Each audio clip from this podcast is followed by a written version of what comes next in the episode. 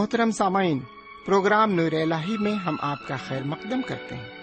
ہمارا پیار بھرا سلام قبول کریں۔ ہمیں یقین ہے، بفضل خدا بند کریم آپ خوش خرم ہوں گے۔ ان دنوں ہم مقدس بائبل کے نئے عہد نامے سے رسولوں کے اعمال یعنی نئے عہد نامے کی پانچویں کتاب کا مطالعہ کر رہے ہیں۔ اس کتاب کا خاص مقصد یہ بتانا ہے کہ یسو کے ابتدائی پیروکاروں نے روح القدس کی رہنمائی میں یسو کی خوشخبری کو یروشلم اور پورے یہودیہ اور سامریا میں، بلکہ زمین کی انتہا تک کیسے پھیلایا؟ اس کتاب کو ہم تین حصوں میں تقسیم کر سکتے ہیں۔ نمبر ایک، مسیح یسو کے خوشخبری کی تبلیغ اور کلیسیا کا ارتقا۔ نمبر دو، یسو کے آسمان پر اٹھائے جانے کے بعد یروشلم میں مسیحی مہم کا آغاز۔ نمبر تین فلسطین اور روم تک تبلیغ۔ آئیے ہم اپنے وقت کے ہمراہ اس مطالعے میں آگے بڑھیں اور روحانی تقویت حاصل کریں۔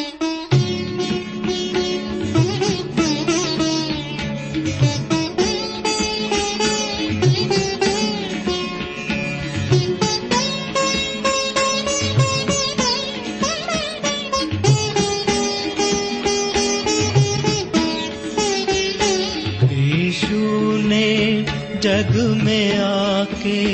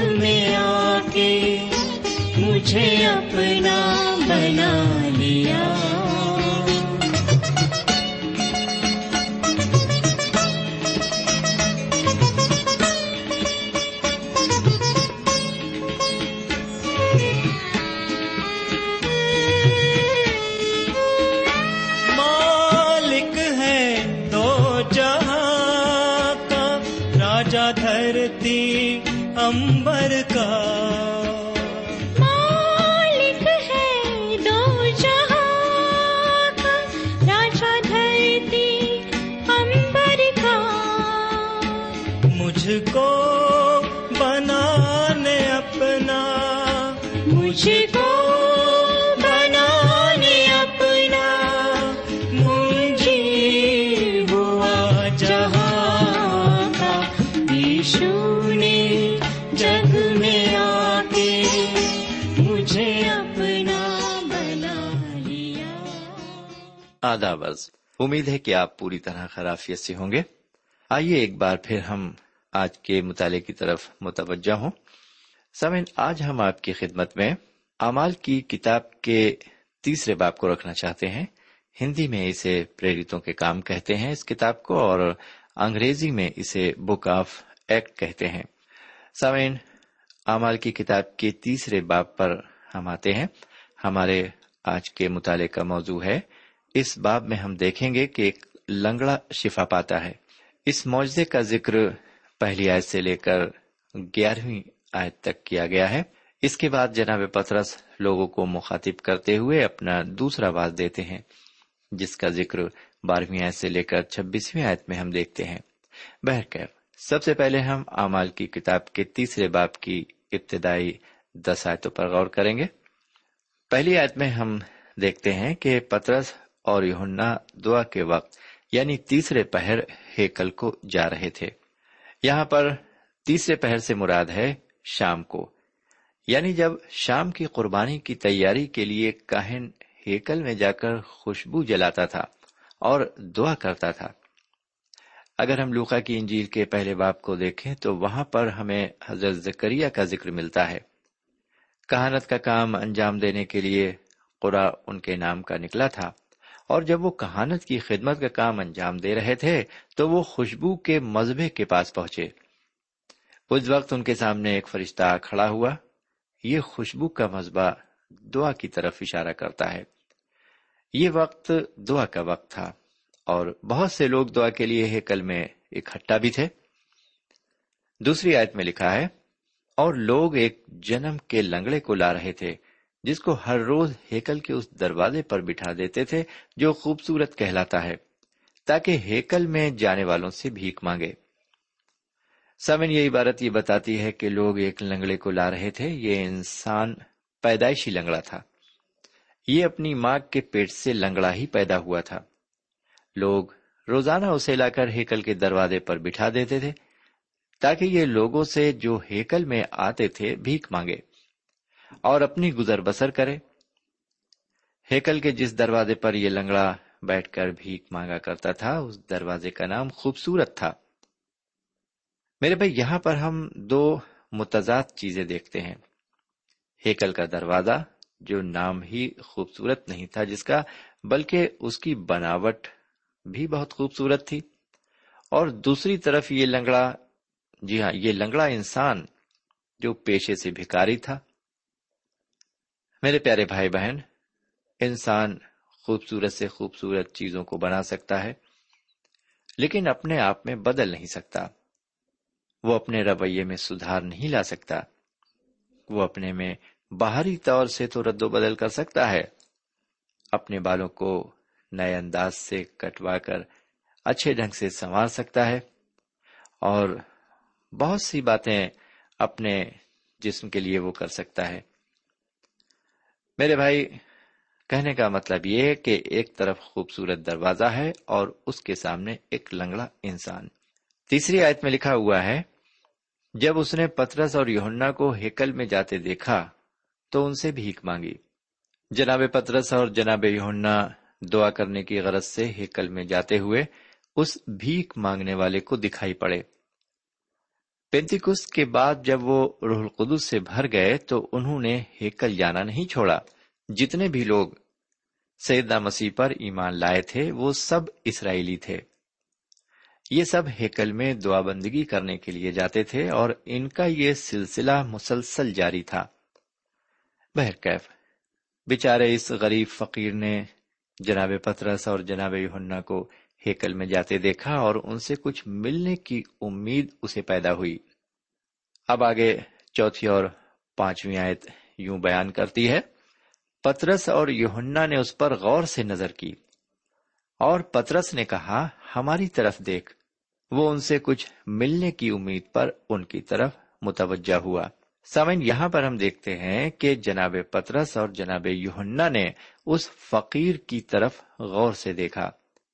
کیونکہ اس نے ان سے سوال کیا ہوگا کہ وہ راہ خدا میں اس لنگڑے کو کچھ دیتے جائیں۔ انہوں نے اس کی طرف مخاطب ہو کر کہا، ہماری طرف دیکھ۔ اس کی اس بات کو سن کر کہ ہماری طرف دیکھ، اس فقیر کو یہ امید ہو گئی کہ ان لوگوں سے اسے ضرور کچھ نہ کچھ خیرات ملے گی۔ لیکن کیا اس غریب اور لاچار فقیر کی امید پوری ہوئی؟ ہم چھٹی آیت کو سنیں۔ پترس نے کہا، چاندی اور سونا تو میرے پاس ہے نہیں، مگر جو میرے پاس ہے وہ تجھے دیے دیتا ہوں۔ یسو مسیح ناصری کے نام سے چل پھر۔ میرے بھائی، یہاں پر جناب پترس اس فقیر سے کہتے ہیں کہ چاندی اور سونا تو ان کے پاس ہے نہیں، جو وہ اسے دیں۔ ان کی اس بات کو سن کر وہ فقیر ضرور نا امید ہو گیا ہوگا، بلکہ اس کی ساری امید پر پانی پھر گیا ہوگا۔ میرے بھائی، اس وقت جو کلیسیا وجود میں آئی تھی، اس کے پاس کچھ بھی نہیں تھا۔ میں آپ کو یاد دلانا چاہوں گا کہ جب فریسیوں نے حضور کریم جناب سیدہ مسیح سے یہ سوال کیا کہ قیصر کو جزیہ دینا روا ہے، تو انہوں نے ان سے فرمایا کہ مجھے ایک سکہ دکھاؤ۔ میرے بھائی، سکہ دکھاؤ کا مطلب یہ تھا کہ ان کے پاس نہ تو دینار ہی تھا اور نہ کوئی اور سکہ تھا۔ اگر ہوتا تو وہ ضرور اپنا بٹوا کھولتے اور اس میں سے ایک سکہ نکال کر ان کو دکھاتے۔ اور تب پوچھتے کہ اس پر یہ تصویر کس کی ہے؟ یہاں جناب پترس کی بھی یہی حالت ہے۔ وہ بھی بالکل مفلس ہیں۔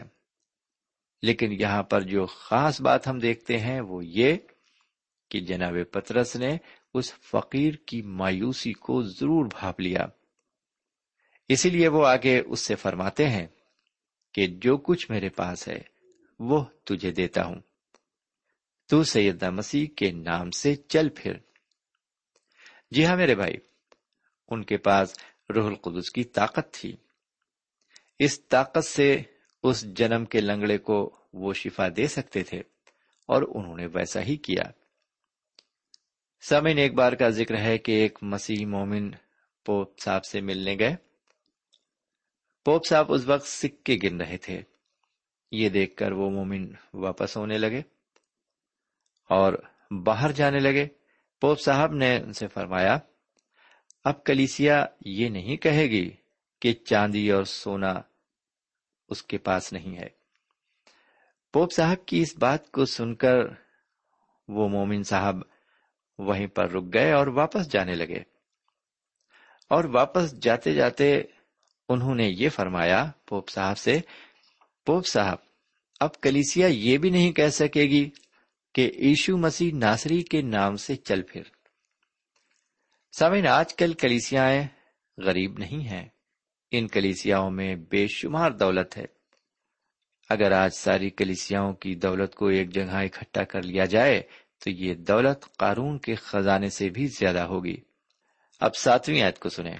لکھا ہوا ہے، اور اس کا دہنا ہاتھ پکڑ کر اس کو اٹھایا، اور اسی دم اس کے پاؤں اور ٹخنے مضبوط ہو گئے۔ سمین آپ اس بات کو یاد رکھیں کہ اس کتاب کے منصف ڈاکٹر لو کا ہے جو اپنے زمانے کے ماہر طبیب تھے۔ انہوں نے جب بھی کسی معاوضے کا ذکر کیا، اس کے بارے میں تفصیل سے بتایا۔ یہاں بھی ہم دیکھتے ہیں کہ کمزوری اس فقیر کے پاؤں کی ایڑی اور اس کے ٹخنوں میں تھی۔ اس طرح کی تشریح ہمیں کسی بھی کتاب میں نہیں ملتی۔ بہرکیف، اس معاوضے کا اس فقیر پر کیا اثر ہوا؟ آئیے اگلی آیت میں دیکھیں۔ آٹھویں آیت میں لکھا ہوا ہے، اور وہ کود کر کھڑا ہو گیا اور چلنے پھرنے لگا، اور چلتا اور کودتا اور خدا کی حمد کرتا ہوا ان کے ساتھ ہیکل میں گیا۔ سمعین آپ لفظ کودنے پر خاص کر غور کریں۔ اس آیت میں اس لفظ کو دو بار استعمال میں لایا گیا ہے۔ اس لفظ کو خاص اہمیت دی گئی ہے۔ پہلی بار تو وہ کود کر کھڑا ہو گیا۔ اس نے ایسا اس لیے کیا کیونکہ اس کے پیر کے ٹخنے اور ایڑی سالوں سے بے جان پڑے ہوئے تھے۔ اس لیے پہلی مرتبہ کھڑے ہونے میں اس نے دقت محسوس کی اور اسے کود کر کھڑا ہونا پڑا۔ لیکن دوسری بار مارے خوشی کو وہ کودنے لگا کیونکہ اس کے پیر ٹھیک ہو گئے تھے۔ وہ کود رہا تھا اور خدا و تعالی کی حمد و ستائش بھی کر رہا تھا۔ اس وقت اس کا دل خدا و تعالی کی محبت سے بھرا ہوا تھا۔ اور شاید وہ یہ کہہ رہا ہوگا کہ دیکھو، میں لنگڑا تھا، لیکن اب کودتا اور چلتا ہوں۔ سبن یہ بات بڑا ہی دلچسپ ہے۔ جناب پترس ایک بار پھر خدا کی بادشاہی کی خوشخبری یہودی قوم کو دینا چاہتے ہیں۔ کیونکہ اس وقت کلیسیا پوری طرح سے اسرائیلی تھی۔ اس کلیسیا میں کوئی بھی غیر یہودی شامل نہیں تھا۔ اس کلیسیا کی شروعات یروشلم میں یہودیوں کے ذریعے ہوئی۔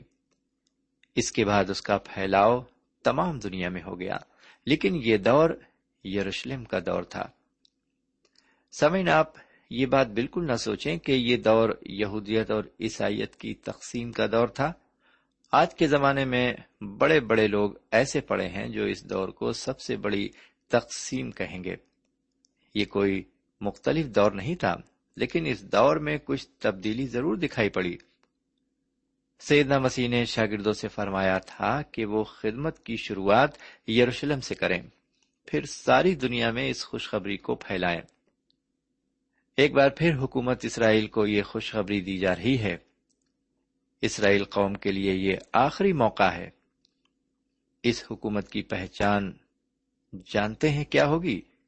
پہلی پہچان یہ ہوگی کہ لنگڑے کودے پھاندیں گے، جیسا کہ حضرت یسیا نبی نے نبوت کی ہے۔ وہ لکھتے ہیں، تب لنگڑے ہرن کی مانند چوکڑیاں بھریں گے اور گونگے کی زبان گائے گی، کیونکہ بیابان میں پانی اور دست میں ندیاں پھوٹ نکلیں گی۔ پینتیسویں باپ کی چھٹی آئے تھے یہ۔ میرے بھائی، جن اسرائیلیوں کو تعلیم دی گئی تھی اور جو ہیکل کو جا رہے تھے، انہوں نے اس لنگڑے کو کودتے اور پھاندتے اور خدا کی حمد و تعریف کرتے دیکھ کر حیرت ظاہر کی۔ انہوں نے محسوس کیا کہ یہ آسمان کی بادشاہی کی شروعات ہے۔ جناب سیدہ مسیح کو مسلوب کیا گیا۔ انہیں مردوں میں سے جلایا گیا۔ وہ آسمان پر چلے گئے۔ وہ دوبارہ پھر آئیں گے۔ اب ہم نویں اور دسویں آیت پر آ جائیں۔ لکھا ہوا ہے، اور سب لوگوں نے اسے چلتے پھرتے اور خدا کی حمد کرتے دیکھ کر اس کو پہچانا کہ یہ وہی ہے جو ہیکل کے خوبصورت دروازے پر بیٹھا بھیک مانگا کرتا تھا۔ اور اس ماجرے سے جو اس پر واقع ہوا تھا، بہت دنگ اور حیران تھے۔ سامعین، لوگوں نے اس لنگڑے کو دیکھا، اس کو پہچانا، انہوں نے اس معجزے کی اہمیت کو بھی دیکھا۔ اس معجزے سے وہ دنگ اور حیران تھے۔ لیکن میں حیران ہوں کہ ڈاکٹر لوکا کے اس بیان سے جو انہوں نے اس کتاب میں قلم بند کیا ہے، میں اور آپ بالکل حیران نہیں ہوئے ہیں۔ ساون یہ دور روح القدس کا دور ہے۔ سیدنا مسیح روح القدس کی معرفت اپنے شاگردوں کے ذریعے کام کر رہے ہیں اور ان کا یہ کام آج بھی جاری ہے۔ لیکن افسوس کی بات یہ ہے کہ آج کی کلیسیاں روحانی طور سے طاقتور نہیں ہیں جتنی کہ ابتدائی کلیسیاں تھیں۔ ہم آگے بڑھیں گے اور گیارہویں اور بارہویں آیت کو پڑھیں گے۔ لکھا ہوا ہے، اور وہ پترس اور یوہنا کو پکڑے ہوئے تھا۔ تو سب لوگ حیران ہو کر اس برامدے کی طرف جو سلیمان کا کہلاتا ہے، ان کے پاس دوڑے آئے۔ پترس نے یہ دیکھ کر کہا، اے اسرائیلیوں، اس پر تم کیوں تعجب کرتے ہو؟ اور ہمیں کیوں اس طرح دیکھ رہے ہو؟ کہ گویا ہم نے اپنی قدرت یا دینداری سے اس شخص کو چلتا پھرتا کر دیا۔ سمین آپ سوچ رہے ہوں گے کہ شاید یہ خدا کی بادشاہی کا آغاز ہے۔ گزشتہ کئی ہفتوں سے یروشلم میں بہت سے واقعات ہوئے۔ انہوں نے سیدنا مسیح کو مسلوب ہوتے دیکھا تھا۔ انہوں نے ان کو جی اٹھتے اور آسمان پر جاتے دیکھا اور پینتیکست کے دن جو واقعہ ہوا، اسے بھی دیکھا۔ اور اب وہ دیکھ رہے ہیں کہ وہ جنم کا لنگڑا اپنے شفا پانے کی خوشی میں جناب پترس اور جناب یوہنا کو پکڑے سلیمان کے برامدے میں ہے۔ اس شخص کو دیکھ کر اور پہچان کر وہاں دوڑے ہوئے لوگ آئے۔ وہ اسے دیکھ کر حیران تھے، کیونکہ اب وہ جنم کا لنگڑا نہ ہو کر ایک مکمل اور تندرست انسان تھا۔ سامن اس بڑے معاوضے کو دیکھ کر جناب پترس اس طرح کلام کرتے ہیں اور کہتے ہیں، اے اسرائیلیوں، انہوں نے اس القاب سے وہاں موجود اسرائیلیوں کو اپنی طرف متوجہ کیا۔ یہ دور یروشلم کا دور تھا۔ جناب پترس کی یہ پوری کوشش تھی کہ اسرائیلیوں کو روحانی طریقے پر بیدار کیا جائے اور کلیسیا کو فروغ دیا جائے۔ کیونکہ کلیسیا کا سفر نہ تو روم کی طرف ہوا تھا اور نہ ہی کسی اور ملک نے اس کا نام سنا تھا۔ کلیسیا ابھی تک یروشلم میں ہی محدود تھی۔ سامن میں یہاں پر ایک بات آپ کو بابل شریف کے مطالعے کے متعلق بتانا چاہوں گا۔ اکثر دیکھا گیا ہے کہ جب ہم کتاب مقدس کا مطالعہ کرتے ہیں، تو ہم اس کو بھی دوسری کتابوں کی طرح سمجھتے ہیں اور سرسری نظر سے دیکھتے ہیں اور سوچتے ہیں۔ میرے بھائی بہن، یہ خدا و تعالی کا کلام اور اس کی مقدس کتاب ہے۔ یہ ہر زمانے میں اور ہر جگہ پر ہماری اپنی زندگی کا آئینہ پیش کرتی ہے اور ہم سے گفت و شنید کرتی ہے۔ ہم واپس جناب پترس کی تقریر پر آتے ہیں۔ ہم دیکھتے ہیں جناب پترس اپنی تقریر کو بہت محتاط ہو کر پیش کر رہے ہیں۔ ان کی تقریر کا خاص موضوع ہے جناب سیدنا مسیح کا مردوں میں سے جلایا جانا۔ وہ وہاں موجود لوگوں سے کہتے ہیں کہ یہ کرامات اور معاوضہ ان کی اپنی قوت یا دینداری کی وجہ سے نہیں ہوئے۔ وہ پرانے عہد نامے کی طرف یہودیوں کو رجوع کراتے ہیں اور کچھ پیشن گوئیوں کا حوالہ دیتے ہیں جو کہ انبیاء کرام نے کی اور ان کے صحیفوں میں مندرج ہیں۔ بہرکیف ہم آگے بڑھیں گے۔ اور یہاں پر ہم دیکھتے ہیں کہ کئی پیشن گوئیوں کا ذکر وہ اپنے واز میں کرتے ہیں۔ حضرت داؤد کے بارے میں وہ بتاتے ہیں اور پھر حضرت یسایہ نبی کے بارے میں وہ بتاتے ہیں۔ اور اس طرح پھر وہ جناب یوئل نبی کے بارے میں بھی بتاتے ہیں۔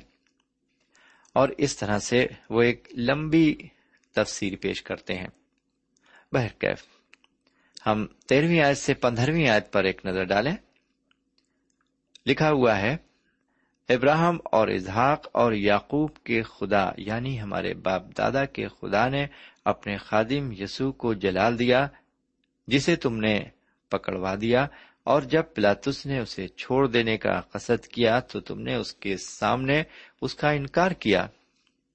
تم نے اس قدوس اور راست باز کا انکار کیا اور درخواست کی کہ ایک خونی تمہاری خاطر چھوڑ دیا جائے۔ مگر زندگی کے مالک کو قتل کیا، جسے خدا نے مردوں میں سے جلایا، اس کے ہم گواہ ہیں۔ میرے پیارے بھائی بہن، آپ نے جناب پترس کی دلیری کو دیکھا۔ یہ وہی پترس رسول ہیں جنہوں نے حضور کریم کا، ان کی حیات میں تین بار انکار کیا تھا۔ انہوں نے اس وقت انکار کیا تھا جس وقت جی ہاں اس وقت انکار کیا تھا جس وقت یہودیوں کی عدالت میں سیدنا مسیح پر جھوٹا مقدمہ چل رہا تھا۔ اس وقت انہوں نے جناب مسیح کا انکار کیا تھا۔ جب وہ اپنے کو تنہا محسوس کر رہے تھے۔ وہی ڈرپوک قسم کے انسان اس وقت اپنی دلیری کا اظہار ہیکل میں کھڑے ہو کر کر رہے تھے۔ وہ اس وقت سیدنا مسیح کے مردوں میں سے جلائے جانے کی گواہی دے رہے تھے۔ ساتھ ہی ساتھ وہ یہ الزام بھی لگا رہے تھے کہ سیدنا مسیح کے قاتل وہی لوگ تھے، کیونکہ انہوں نے قیامت اور زندگی کے مالک کو رد کیا۔ اور جب پلاتس نے یہ قصد کیا کہ وہ جناب سیدنا مسیح کو چھوڑ دے، تو انہوں نے ان کی جگہ ایک گنہگار کو چھوڑ دینے کا اصرار کیا۔ اور ایک قدوس اور راست باز شخص کو قتل کروایا۔ سمجھ جناب پترس، اس وقت اسرائیلیوں سے مخاطب ہیں۔ وہ فرما رہے ہیں کہ جسے انہوں نے پکڑوایا، اسے خدا و تعالی نے جو ابراہم اور اظہاق اور یعقوب کا خدا ہے، جلال دیا۔ اس قادر مطلق نے انہیں مردوں میں سے زندہ کیا اور انہیں جلالی بنا دیا۔ سامن ہم جناب پترس رسول کے دوسرے واز کا مطالعہ کر رہے ہیں۔ ہم نے ان کے پہلے واز میں بھی جناب سیدنا مسیح کی قیامت کا ذکر سنا تھا۔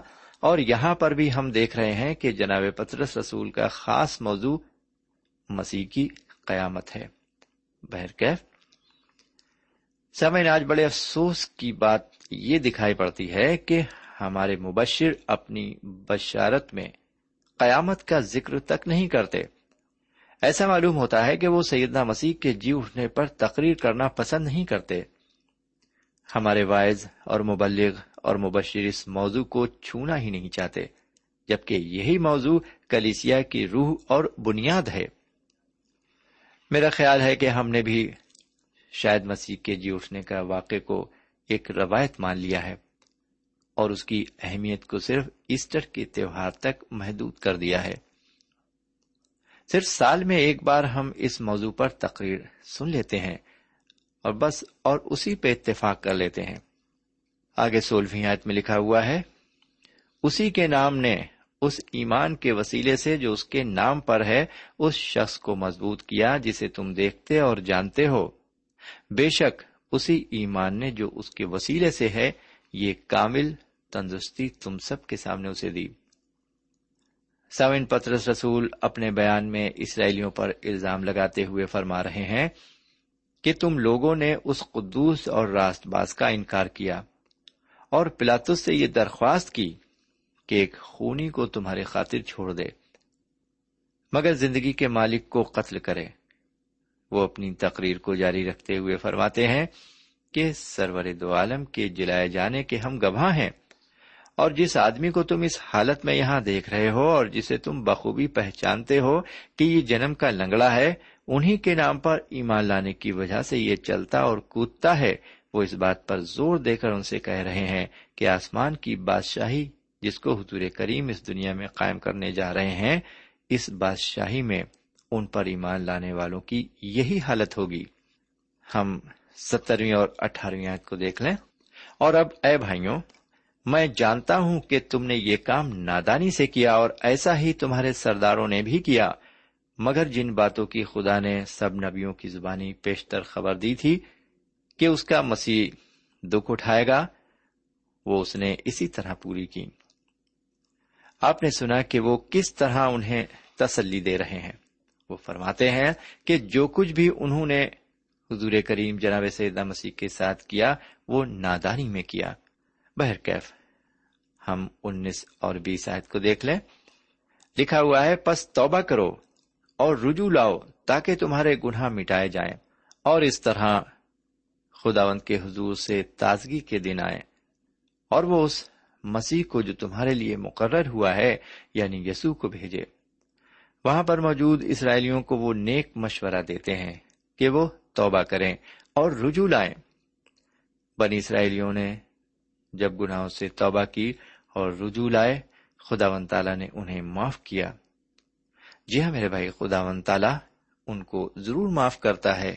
جو اس کی طرف رجوع لاتے ہیں اور اس سے توبہ کرتے ہیں۔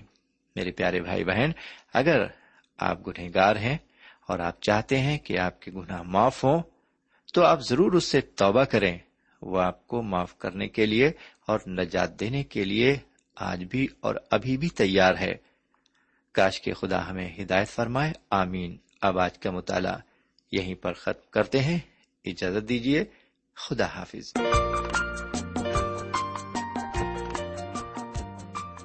سامعین، ابھی آپ نے ہمارے ساتھ رسولوں کے اعمال سے مطالعہ کیا۔